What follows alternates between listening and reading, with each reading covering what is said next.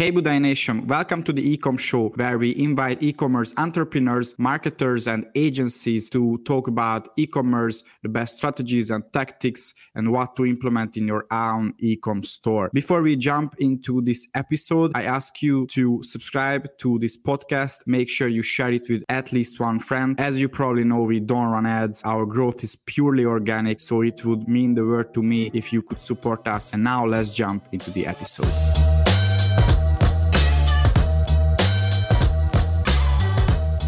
Hey everyone, here is Daniel Budai with a brand new episode of the Ecom Show. And today I'm here with uh, a founder or maybe co founder of uh, My Wife Quit Her Job, uh, Steve Chou, And uh, he's also a Wall Street Journal uh, best-selling author. And uh, his blog and YouTube channel has hundreds of thousands of subscribe- subscribers and followers. And actually, we met, I think, in May uh, in uh, Fort Lauderdale at his conference, annual conference. It was a great event. I would say it's a more um, family-like event, let's say, uh, around 200 people, right? Something yep. like that. Yeah. Yeah, and uh, I invited him into this podcast, and finally, both of us we could make make make make it. So, I'm really happy to have you here today. How are you, Steve? I'm good. Thanks for having me, Daniel. So, let's start with your uh, story first. So, when did you start your first business? If I'm not mistaken, you were an engineer before, right? That's correct. I used to be an electrical engineer designing microprocessors. Yeah. So, what happened? Sounds like a great job, actually. it was a great job. Uh, I was never the one that didn't like my job. It, it was my wife who who didn't like it. And uh, when she became pregnant with our first child, she went up to me and she said, "Hey, I want to quit." Stay at home and raise the kids. I was fully on board with that. And so that's how we launched our handkerchief store, Bumblebee Linens, which ended up making $100,000 in profit the first year. She was able to quit. And then I was like, okay, maybe I should have a backup plan too. So I just started writing about what it was like running this store. And that started attracting a following. And then uh, that led to a training class, a a podcast, a YouTube channel, uh, the conference that you went to, Daniel. And uh, for the longest time, I resisted quitting my job. So I went down to four days, three days, two days, one day. And then finally, the, the big boss came in. The big boss left. A new boss came in, pulled me in, and said, Hey, what exactly do you do in just one day? And I had to tell the truth. I don't really do anything uh, I am really here just as your insurance policy in case anything breaks. Because I was one of the three big designers on the entire, on one of the major products that was making the most money for the company. Wow! Uh, and what was the year? How long time ago was it? Uh, I quit in 2016. My okay. wife quit in 2008. I want to say, or 2009. I, I can't. It's so long ago now. Yeah, yeah, yeah.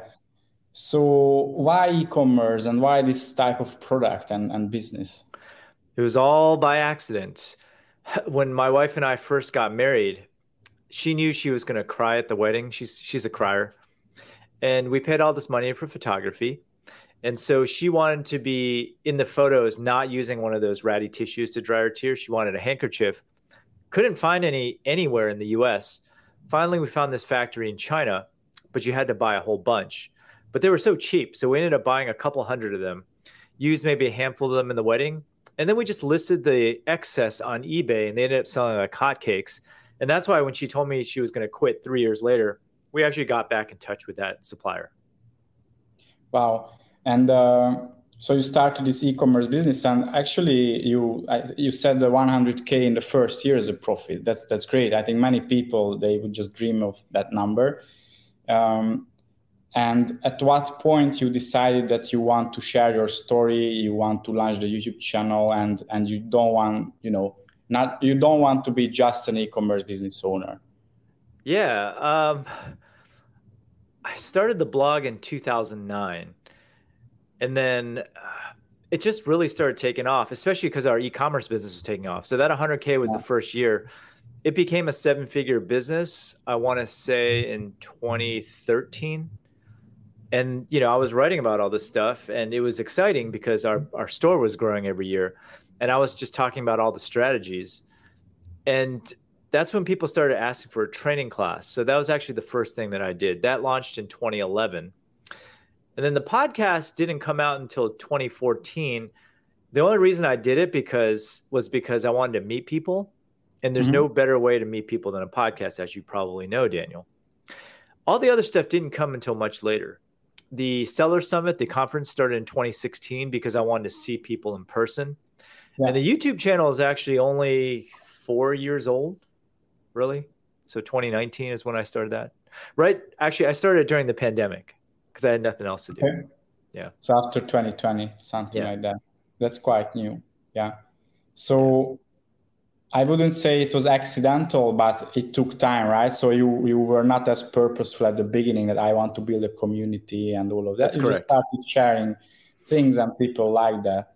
And I guess 10 years ago, you know, e-commerce was this was way before the dropshipping era and all of that. Uh, this is before Shopify, before Amazon even, yeah. before uh, BigCommerce and, and all those other carts the only options were open source and Yahoo. I think was was the primary provider at the time. Wow. Yeah. When it, so now you are on Shopify or you? you I am not actually. So what okay, ended up happening was uh, I started out on an open source platform, which means you get all the source code. Uh, I'm on osCommerce, and unfortunately, that cart got got uh, discontinued.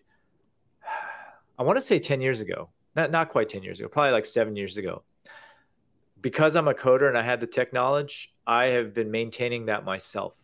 All the upgrades, anytime there's a new feature to be made, I code it myself. And that's kind of, I, I, enjoy that part of it because I really miss what I used to do in my technical job. And so just doing these little plugins, yeah. as I call them, uh, keeps me stimulated. Yeah. And uh, what part of, of this entrepreneurial job do you find the toughest, the hardest? The hardest is really the grind. I would say that most people think that running a business is pretty glamorous, but it really isn't. I mean, mm-hmm. in hmm. e-commerce, what we're really doing is getting shipments out the door. We actually bought our own warehouse earlier this year because the rents just continue to raise. And so, you know, we've been running our warehouse for years. That part is boring. It's not fun. Uh, when people make a mistake in the order or when someone calls to complain, and we got to deal with all that stuff. The fun part is the marketing, how to get customers in the door, uh, building communities and that sort of thing. But you know, with the good always comes the bad. Yeah, yeah, yeah. I think there are people who like actually the fulfillment part, right? You you you have to find those people. Uh, actually, my finance team, there are people who enjoy sending invoices. You know, so once you find those people, that's amazing. Yeah. So, but I know what you mean. Like most people, especially creative people, they get bored very, very, very fast with you know those type of jobs. Yeah. Um, and also, so one, yeah, one thing is not super clear to uh, to me, so I will ask now. So when I went to the conference, this was my first time, and mm-hmm. I started following you just you know a few months before. Um, and I know many or even most uh, people there they are uh, more active on amazon than on shopify right? And uh, uh, actually that's not true anymore. Okay. It started like that but i think something happened uh, two or three years ago like just before the pandemic i think 2019 was a turning point mm-hmm. where people were like hey you know amazon's getting harder and more expensive every year. So we focused a lot of the content starting going forward on owning your own e-commerce platform and so fast forward today, a lot of those people are diversified now that attend the summit. Yeah. Yeah. And uh, why was this the core of your audience? Because you were also on Amazon or? I st- remember I started before Amazon. And to this day, my earnings on my site exceed Amazon. I always just treat Amazon like cash flow. Mm-hmm. You know, it's it's money coming in that you could reinvest, but it doesn't really have longevity to me. That's why I focus all my efforts on my own store, my email list, my SMS list. Mm-hmm. Yeah. So I had a you know quite many Amazon experts here, uh, and uh, you know different people, and some of them they say that they don't want to go to Amazon because it cannibalizes their brand. Uh, others they say that it's an extra revenue and it's a nice add-on that you must be careful. Others they are very bullish on Amazon. So I can see you know all kinds of people, but um, it sounds to me that you are in between, right? So you use Amazon, you don't want to, you know. I mean, I what I think is everyone needs to be omni-channel, right? So mm-hmm. Amazon owns over fifty percent of e-commerce. Pretty yeah. much need to be on there. You should be on there. Yeah. You shouldn't restrict yourself to any one platform. Sell on all the platforms, but your most valuable platform obviously is going to be the one that you own. Mm-hmm. Yeah, yeah.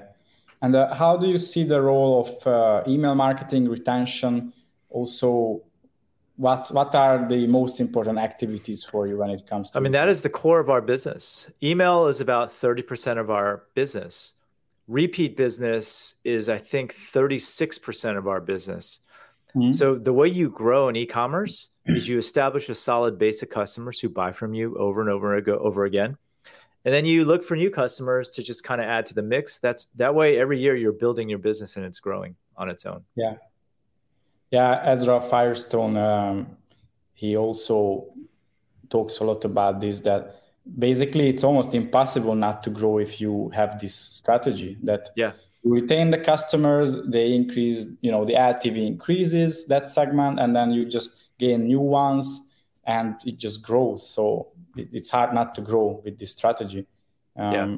i think the problem comes when people they think that it's enough to sell only once and I will grow to the moon. But you know, at some point, uh, you will just burn out or burn down the whole market. So, so I mean, that's essentially what happens when you sell on Amazon, right? Mm-hmm. Most of those sales are one and duns. So you yeah. can't, you don't, you don't get a lot of repeat business. You don't have the customer information. So that's why it's hard. That's why Amazon's more random. Yeah, yeah, yeah.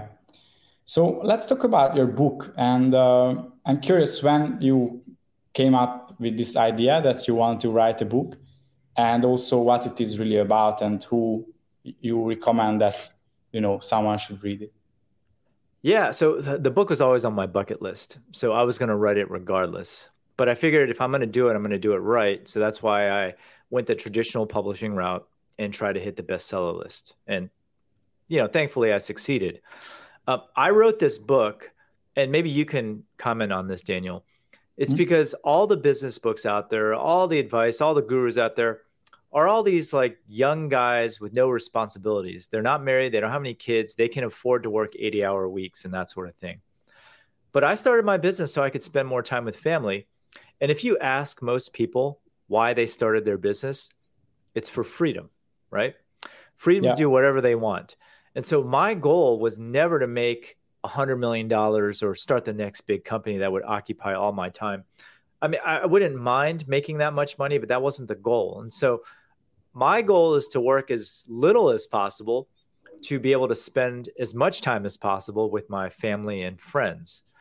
And there's a specific strategy if you want to do that so that you don't overexert yourself, so to speak.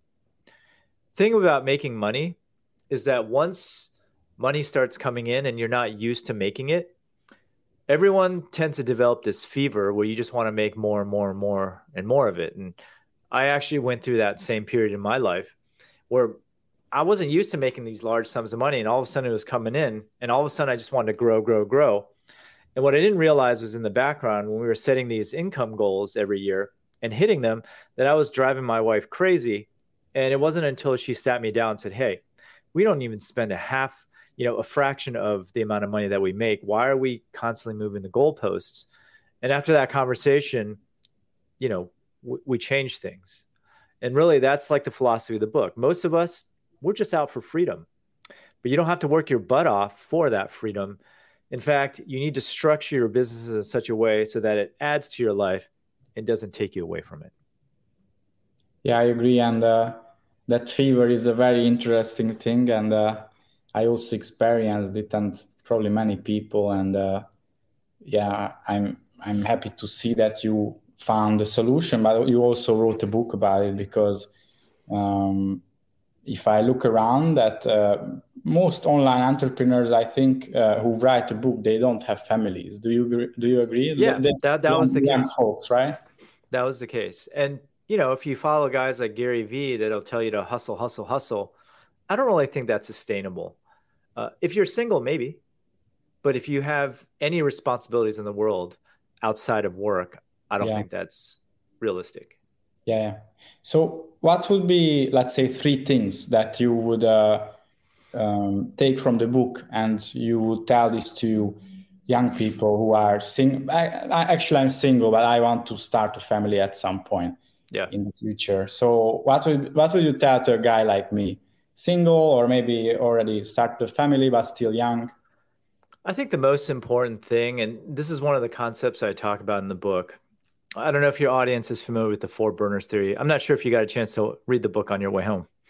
Um, I haven't done it to be honest. So okay, so it's on my uh, it's in my uh, bedroom next to my bed actually, but I haven't read it yet. Okay, so the four burners theory states that your life is dictated by four burners: family, friends, work, and health. And in order to excel at any one of those, you have to turn off one of the burners. If you want to do really well at one of those, you got to turn two off. And if you're Elon Musk, you probably have all of them turned off except for the work burner. The theory is there to say that you can't have it all. You have to make sacrifices in one of those areas in order to succeed in another. So, really, it's about priorities. Which one do you prioritize? So, for me, family and health are probably my top priorities. So, he- health and work are probably tied for number two. Family's number one, friends number four. And so, when I think about launching another business or working in the existing one extra hard, I always think about these burners that I'm trying to balance. So you need to figure out what your priorities are. Maybe right now, Daniel, for you as a single guy, family doesn't matter, right? So maybe you can turn on the work burner, right? But maybe those priorities will change once you find that special person and you want to have kids and start a family. Uh, number two is you want to understand how much you need, and this is this is actually kind of hard right? Because as soon as we start making what we need, we want more and more. I would say, though, that if you have an idea of how much you want to make to live comfortably based on your current expenses, I would just take that and double it. And once you exceed this number, maybe you think about the burners a lot more and, and how you can reprioritize and reshuffle things around. And the last point that I would say is if you want to run a business that doesn't sacrifice your lifestyle, you have to focus on computers and automation. So we run, I run all my businesses with a very low headcount. And the reason I'm able to do this is because I write a lot of my own code. Two, we live in this age of AI now, which is amazing. It's actually drastically cut down on the amount of work that I can do and that I can automate, which has been amazing. And you want to focus on those like the the low hanging fruit that will allow you to just make money on autopilot. So one thing we just talked about was email and SMS. A lot of those flows that I've developed are completely automated and they generate money on autopilot. And the core of that, the lowest hanging fruit to getting business is getting your repeat customer rate up. People who've already bought from you and trust you, getting them to buy again. Hey Budai Nation, welcome to the Ecom Show. I ask you to subscribe to this podcast and if you like it, make sure you share it with at least one friend. As you probably know, we don't run ads. Our growth is purely organic, so it would mean the world to me if you could support us. I hope we can serve our audience in the best way. And now let's jump into the episode. Yeah, let's talk about um, headcount and and hiring because uh, yeah that's just a topic that i'm really interested in recently. So i can see that the lean e-commerce business model is it's becoming more and more popular. And now with ai gpt or any kind of ai tools it will probably explode. And uh, one of the copywriters i follow he posted about this that a one man show could generate maybe seven figure a year, one, two million dollars until now, but he's, he expects to see eight figure uh, one man show businesses coming because of the automation. That's very interesting. So I wonder uh, how big your team is and um, how you think about hiring. And you never wanted to have a big, big uh, headcount, a big team, because I can see entrepreneurs who want to do it. I mean, if you want a big team, that's purely an ego thing. uh, because employees are the biggest headaches in any of your businesses because they're unpredictable. Computers don't talk back. So once you write the code, it functions as you expect, no complaints. Uh, I can tell you for my wife quit her job, which is also a seven figure business, I just have one VA in the Philippines. That's it. For Bumblebee Linens, we have three employees, mainly because we run our own warehouse. but I do all of the marketing, and my wife just kind of oversees the operations. That's amazing. Um, and what would you tell to someone who, um, because I think the hard part is really prioritizing, right? Yeah. Just like with with the family and and with the burners, right? It's very hard. And uh, for example, me, I like to test out new things. So I always find work to do because okay, I haven't tried YouTube ads. Let's try. Let's learn it. Or let's try, I don't know, Facebook ads or something else. So I always find something, but uh, it doesn't mean that it will uh, generate any ROI. Sure. I do one thing every year, one new thing every year. Uh, this year just happened to be the book. So, uh, but the, the year before it was like YouTube. Year before that it was TikTok. Mm-hmm every year I just try one new thing and I just do it for the entire year. Actually, that's a good mindset. So only one thing, and then one year is a long time to. It's not that long, actually, but yeah, I think huge, it's like but... the minimum to to to understand something with you know a relative level of proficiency. Yeah, yeah, yeah. I mean, you know, I started YouTube as like two months ago, so okay. I, I, I don't know if I will do it one year from now maybe not i don't know. So but this is a good mindset actually. Yeah. Well the beginning is always the toughest on youtube. Yeah. Uh, but once you have your process in place like it takes me like 20 minutes to pump out a video now. I have a process. It was miserable in the beginning. Yeah yeah. Yeah. Same for me. Yeah now it's super simple. And of course you have some you know tech as well. It, it all becomes much more easy. Um, yeah. So let's talk about the conference a bit so around 200 people. Mm-hmm. And what, what's the purpose of the conference and of this community? I mean, really, the purpose is for people to meet face to face and build that community. Uh, I hate large events. You'll rarely see me at a, a huge event like a Prosper show or, or something like mm-hmm. that. I want to know that I can actually meet everyone by the end of the event. So that's why I keep it small. We run masterminds and the reason why we do that uh, uh, is your audience familiar with masterminds? Yeah, I, yeah, for sure. Yeah, yeah, yeah. Yeah, yeah. So we run masterminds because my businesses didn't really start taking off until I belonged to a bunch of masterminds. Okay. And you can't really do that in a large event. Yeah, yeah, yeah.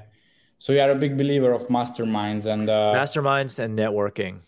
Yeah, I agree, and uh, that's where you get you know new ways of thinking and you can shift how you think and and all of that technical skills is on at your conference i learned a lot about ai um, but i think it's it's less about the technical things these events more about uh, how other people think and yeah. I mean, I think the technical stuff's important too. So, I, I, the other my pet peeve is I go to an event and the sessions don't teach me anything, and they're trying mm-hmm. to sell me something on stage. I I've been to a couple events like that and never went back. So yeah. we have a I, I don't go out and actually get the uh, the polished speakers, so to speak, always, because those are the guys they already they're they're polished. They're not going to reveal anything low level, and so I actually just try to get the brands to speak. Mm-hmm. And everyone does things differently, and that's why it's interesting. Yeah, yeah. Also, it's less practical, right? Those yeah. police speakers. Yeah. Once I went to an event uh, here in Europe and I saw Gary Vee, Daniel Pink, uh, you know, a few big big names, big speakers, and it was good for how they think, but it was, I don't know, it's more like an art how they speak than actual practical things. So yeah, yeah. Jordan Peterson as well. Yeah, mm-hmm. yeah. Um, I mean, some people dig that. It's just not my thing. Mm-hmm. Yeah. So my last question: What would be your number one advice to other e-commerce business owners now, just before Q4 of 2020. Oh, just before Q4? Okay, I can give a really good piece of advice. Okay. Don't discount. Um, if you do the math, discounting actually harms your business a lot more than you think. Hypo- I don't know if you want to do math on on stage. Yeah, go here. ahead. Just be brutal. Uh, let me see if I can make something up here. Uh, let's say you sell a hundred dollar widget, right? Mm-hmm. And your margins are fifty percent. So every time you sell one, you get fifty bucks. All right. So let's say you typically sell hundred widgets a day, right? So that's five thousand dollars a day that you make. Let's say Black Friday rolls around, and you decide to issue a twenty five percent discount, which is a pretty good discount, right? All of a sudden, you're making seventy five bucks, so twenty five dollars in profit times 100 is uh, uh, so 20 let's see i'm doing public math here. Uh, 2500 so all of a sudden you need to sell double the amount of units just to even break even on your promotion right? Yeah. so unless you feel like you can really dramatically grow just from a sale i wouldn't deeply discount. It hurts you a lot more than you think. And you're doing more work too. That's twice the amount of units that you have to ship I think many people. Uh, I I agree with you, but I think many people would agree uh, would uh, would um, argue that acquisition, so they can acquire a lot of new customers in Q4, you know, and and that's that's why they do it. Yeah, sure. I mean, it just depends on what your post purchase flow looks like. It might make sense, but again, if those are people who are just looking for bargains, those people might not be as valuable either. I mean, I can tell you about my product mix. Um, I did this analysis not too long ago, and I found that the bulk of my customers, over 50% of my customers, spend less than half of my average order value. My average order value is about 60 bucks.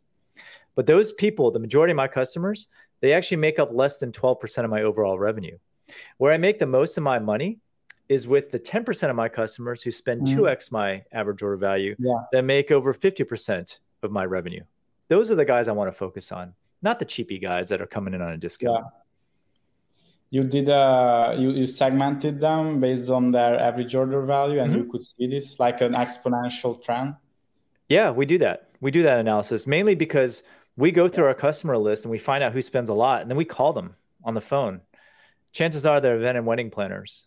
And that actually forms the base of our business. We're in the mm-hmm. wedding industry. There isn't a lot of repeat business in the first place, right? Unless people are getting divorced, uh, which yeah. which is true. There's a high divorce rate here, but the bulk of our revenue is actually from these event and wedding planners. So mm-hmm. it's kind of B two B, at least for our business. Yeah, yeah. I also think many business founders they undervalue B two B e-commerce actually. Yeah, and and the gifting space that's another one. But yeah, yeah. But let's take Amazon for example. The lightning deals, I think that's like flushing money down the drain. Personally. Mm-hmm. mm-hmm. Yeah, and uh, actually, I agree with this too. That uh, acquisition, because many e-commerce folks they tell this to me that because of acquisition, okay, but you acquire shitty customers, like they just want the discounts, and I can see it when I send the emails to those people, so they don't come back, and uh, the churn rate is the biggest. Um, you know, those for those customers who purchase for the first time in November. I can always see that. So yeah, I, I wouldn't do heavy discounting in, in Q4 if it's not worth it.